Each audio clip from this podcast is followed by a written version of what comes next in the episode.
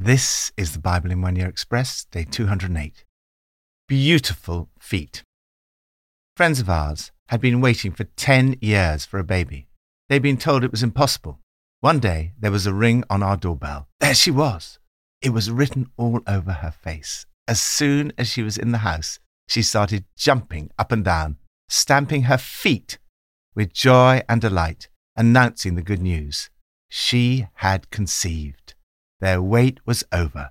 She was carrying the good news in her own body. There is nothing more exciting than being the bearer of good news. You too are the bearer of good news. The message of Jesus is in you. That is why, according to the Apostle Paul, you have beautiful feet. As his followers, we are called to share the good news of Jesus. Some of us have the immense privilege of being called to do it as a full time job. Way back in January 1978, when I was practicing law, I wrote in my prayer diary, I long to spend my whole time preaching the gospel, telling people about the love of Jesus. But Romans 10:15 warns, how can people preach unless they're sent? I cannot and will not be able to preach the gospel unless I'm sent by God to do so. It is a wonderful calling. How beautiful are the feet of those who bring good news. The heart of the good news is a righteousness that comes by faith. Everyone who calls on the name of the Lord will be saved. From Proverbs 18 The mouths of fools are their undoing, and their lips are a snare to their very lives. The words of a gossip are like choice morsels they go down to the inmost parts. One who is slack in his work is brother to one who destroys. The name of the Lord is a fortified tower. The righteous run to it and are safe. The wealth of the rich is their fortified city. They imagine it's a wall too high to scale. Before a downfall, the heart is haughty, but humility comes before honor. To answer before listening, that is folly and shame. The heart of the discerning acquires knowledge, for the ears of the wise seek it out. A gift opens the way and ushers the giver into the presence of the great. Run to the Lord. This passage in Proverbs is full of practical wisdom. We need to guard our lips. Fools are undone by their big mouths. Their souls are crushed by their words. Gossip is very tempting, but to be avoided. Listening to gossip is like eating cheap candy. Do you really want junk like that in your belly? We need to work hard and not be slack. Slack habits and sloppy work are as bad as vandalism. It is foolish to rely on wealth. The rich think their wealth protects them. They imagine themselves safe behind it. Pride leads to downfall. Pride first, then the crash. Humility leads to honor. There's also some very good advice to those hosting or helping on Alpha. Answering before listening is both stupid and rude. Wise men and women are always learning, always listening for fresh insights. In the midst of all this practical advice, there is a verse that ties in with today's theme. The name of the Lord is a strong tower. The righteous run to it and are safe. Not all are safe. Only those who run to the strong tower, which is the name of the Lord, will be saved. Even here we find the roots of the teaching of the New Testament that those who call on the name of the Lord will be saved. Lord, help me today to guard my lips, to be careful about what I say, to work hard and humbly depend on you. Thank you that your name is a strong tower and a place of safety for all who run to it. New Testament from Romans 10 and 11. If you declare with your mouth, Jesus is Lord, and believe in your heart that God raised him from the dead, you will be saved. For it is with your heart that you believe and are justified and it's with your mouth that you profess your faith and are saved. As Scripture says, anyone who believes in him will never be put to shame. And there is no difference between Jew and Gentile. The same Lord is Lord of all and richly blesses all who call on him. For everyone who calls on the name of the Lord will be saved. How then can they call on the one they've not believed in? And how can they believe in the one of whom they've not heard? And how can they hear without someone preaching to them? And how can anyone preach unless they are sent? As it's written, how beautiful are the feet of those who bring good news. But not all the Israelites accepted the good news, for Isaiah says, Lord, who's believed our message? Consequently, faith comes from hearing the message, and the message is heard through the word about Christ. But I ask, did they not hear? Of course they did. Their voice has gone out into all the earth, their words to the end of the world. Again I ask, did Israel not understand? First, Moses says, I will make you envious by those who are not a nation. I'll make you angry by a nation that has no understanding. And Isaiah boldly says, I was found by those who did not seek me. I revealed myself to those who did not ask for me. But concerning Israel, he says, All day long I have held out my hands to a disobedient and obstinate people. I ask then, did God reject his people? By no means. I am an Israelite myself, a descendant of Abraham from the tribe of Benjamin. God did not reject his people whom he foreknew. Don't you know what Scripture says in the passage about Elijah? How he appealed to God against Israel? Lord, they've killed your prophets and torn down your altars. I am the only one left, and they're trying to kill me. And what was God's answer to him? I have reserved for myself 7,000 who have not bowed the knee to Baal.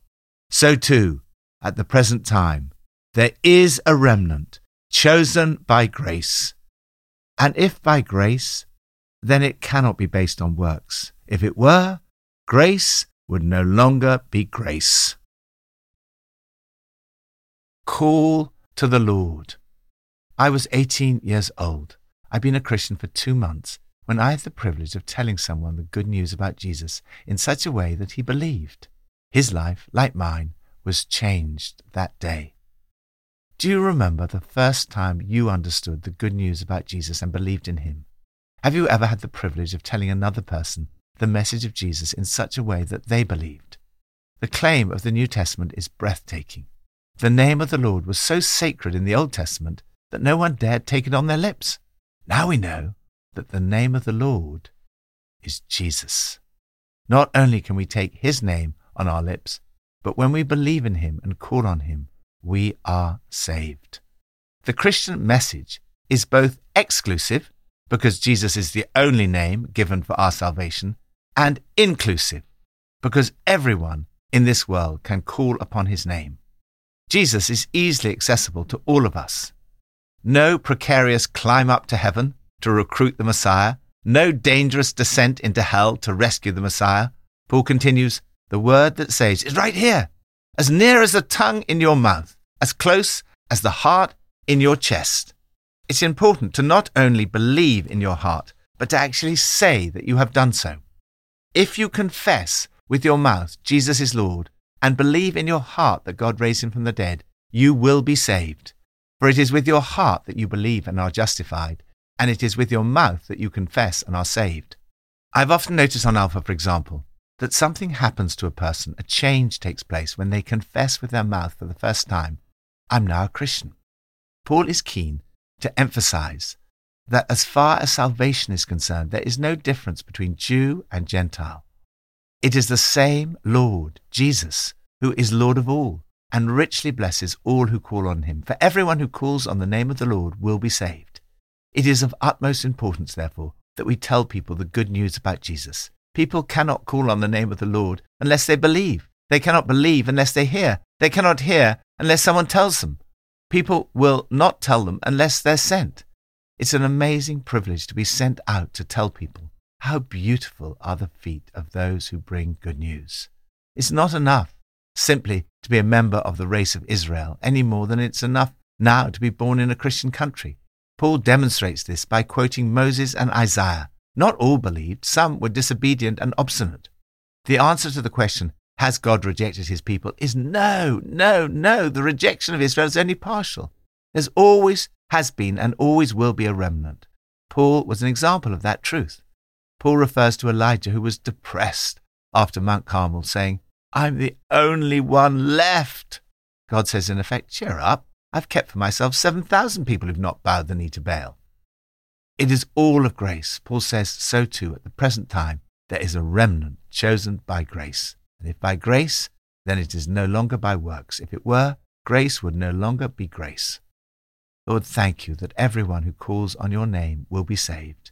Thank you that there's no greater privilege than being sent out to tell others.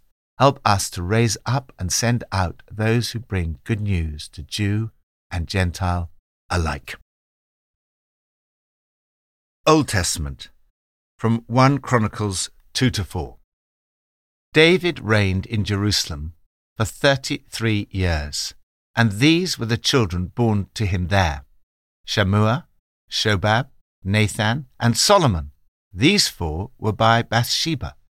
Solomon's son was Rehoboam, Abijah his son, Asa his son, Jehoshaphat his son, Jehoram his son, Ahaziah his son, Joash his son, Amaziah his son, Azariah his son, Jotham his son, Ahaz his son, Hezekiah his son, Manasseh his son, Amon his son, Josiah his son, the sons of Josiah, Johanan the firstborn, Jehoiakim the second son, Zedekiah the third, Shallum the fourth, the successors of Jehoiakim, Jehoiachin his son, and Zedekiah.